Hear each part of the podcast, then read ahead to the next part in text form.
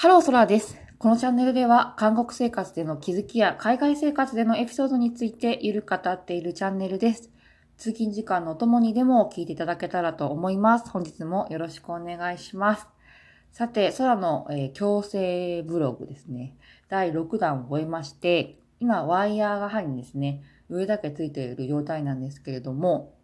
ちょっと今回はね、番外編として、すでに強制ワイヤーつけて3日目で、結構ですね、マイナートラブルにね、見回されてるので、そこについてちょっと記録していきたいと思います。で、何に一番困っているかというと、あの、強制の、えー装置ですね。キョジョンチャンチ、韓国では。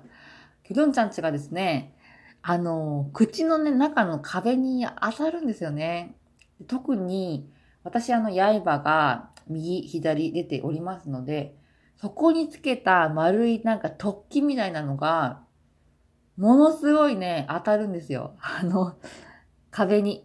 で、結構口内炎みたいな感じで、口の中が消えてるみたいな感じになっちゃっていて、痛いんですよね。すごい気になる。で、口をこう動かすと、あの、刃のところに、何ですか、するじゃないですか。口の肉が、口の中の肉がですね。あいうえおって言うと、あの、あいうえおの形に合わせて口が動くので、刃のね、ところにね、あの肉がね、こう、スリスリされるんですよね。で、刃にでっかい突起物がついてるもんだから、それがね、うん、当たってなんかこう、すられちゃってね、痛い、傷い傷みたいになってしまっているというので、かなりね、あの、悩まされているところではあります。で、これも、歯がね、引っ込めば、あの、痛くなくなるんだと思うんですけど、そんなに早く歯は引っ込まないので、何ヶ月かは、この悩みに対峙していく必要がありそうです。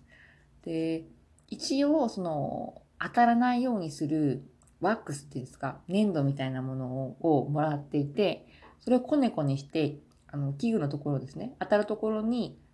つけておくと、まあ、カバーされて、痛くない、痛くないんですけど、その、矯正の、何ですか、あの、ワックスですね。なんかね、うん、結構、こう分厚くつけないと、取り出すときに、なんかね、分離しちゃう。うん、うまく外せなくて、歯に残っちゃうそうな感じがして、ちょっと不満なのと、うん、あとね、なんかね、やっぱり矯正ワックス、歯磨くときは取らないと綺麗に歯磨きできないので、もう朝つけて、お昼ご飯食べて、またつけて、まあ、取ってつけてですけどね。で、夜また歯磨くときにとあご飯食べるときにとか取って、またつける。1日3回取ってつけて、取ってつけてのやり方ですね。取って、新しいものにをつけるっていうのを繰り返さなきゃいけないっていうのがかなりちょっとめんどくさいなっていうふうに思っています。うん。これはちょっと悩みですね。私、歯並びが本当に上は悪いので、かなり、あの、装置が当たるんですよね。うん。これで半年ってどうかな？なんか、なんかいい方法があったらいいなっていうふうに思っていて、なんかこう、矯正器具の上からつけられるマウスピースみたいなのがあるといいですね。うん。ないんですかね？なんかありそうですけど。そう。なんか、そうね。あるといいなっていうふうに思います。うん。いちいちこう、こねこねしてつけるっていう動作がちょっとめんどくさいっていうところもあってですね。うん。あと、マイナートラブルとしては、何ですかね。あの、正直、矯正始めて、ま歯が動いた時は痛いなとは思ったんですけれども、今一番なんか不快だなって思うのは、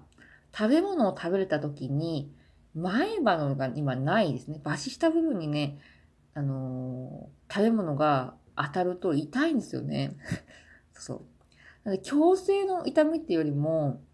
うん、抜歯したところの傷口が治るまでは、ご飯が大変食べにくい。うん、お粥とかのね、ちょっとものしか食べられないなっていう感じですね。っていうのが、きついなって思いますね。そう。奥歯だったら意外と、なんかそんなに刺さったり、食べ物が刺さったりしないんですけど、その、前歯の方、前の方にある歯って、こう、何ですかね。そこで噛み切らなくても、口の中に入れて奥歯ですりつぶして、結局前歯に行っちゃうんですよね。なんかこの口の行動上。で、傷口のところに、まあ、ご飯とか、まあ、豆腐とかもそうですけど、うん、奥歯だけでは人間食べ物は食べられないっていうのはすごいね、分かりました。奥歯でちょっとすりつぶして、で、結局前歯でもね、すりつぶすっていうかね、なんかミキシングするんですよね。口の構造上。だからね、結構痛いですね。傷口が全然治らないところはね、ちょっと大変だなっていうふうに思っています。うん。さて今日はですね、矯正を始めて3日目でマイナートラブルがちょっと出てきたので、そちらについてまとめてみましたが、いかがでしたでしょうか？矯正始められる方にね関してはね、こと気になるところだと思うので、うん、ちょっとチェックしていただけたらなっていうふうに思っています。で、そんなに言っても我慢できないぐらいのね、痛みではないので、別にそんな、これが嫌だから、あの、強制やらないとかっていうね、理由にはならないレベルなんですけど、でも、うん、初めから知っていくことによって、あの、それに対して準備することができると思うので、ぜひですね、まあ、強制のワックスとかね、まあ、強制力でもらえると思うんですけど、なんか多めにね、なんか、もらっておくとかね。あとは、何ですかね。他に、あの、装置当てられそうなんですけど、ここの歯が。まあ、なんか対策ありますか？とか、事前に聞いておくことで、痛い思いすることをね、避けることもできるかもしれないので、ぜひご参考いただけたらと思います。さて、私の矯正ブログはですね、あの、続きます。